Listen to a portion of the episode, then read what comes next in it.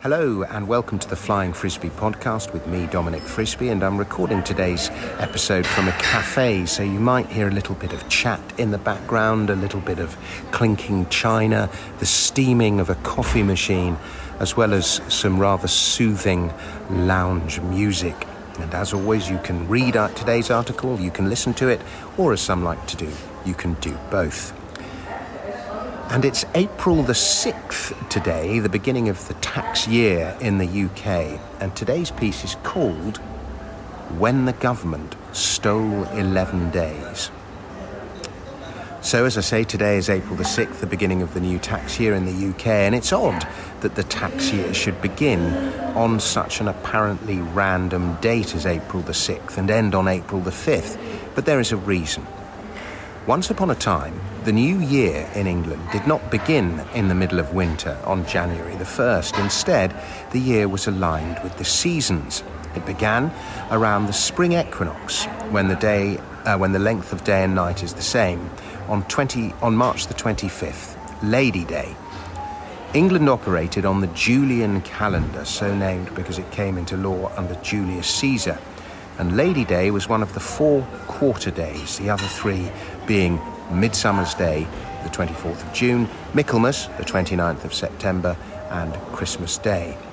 Quarter days were important days. They were when rents were paid, accounts were due, servants were hired, and school terms began. And the tradition went all the way back to medieval times, perhaps even before it, probably went all the way back to the Roman invasion. As Lady Day fell between ploughing and harvesting, it became the date on which long-term contracts between farmer and landowner would begin. And farmers could often be seen travelling from old farm to new on Lady Day. As farming used to be England's most important industry, it also came to be the first day of the fiscal and contractual year. In 1582, Pope Gregory XIII introduced the more accurate Gregorian calendar, and Europe, led by France, began to adopt it. Scotland, both independent and Catholic at the time, switched in 1600.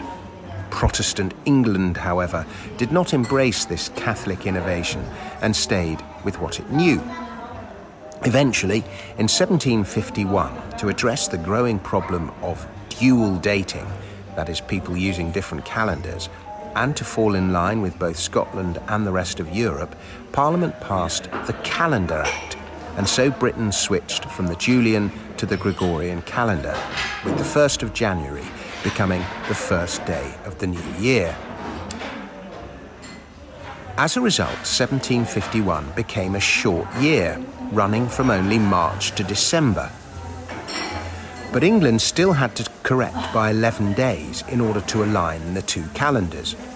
So it was decided that the second Wednesday, the 2nd of September, 1752, would be followed by Thursday, the 14th of September, and thus did England lose 11 days.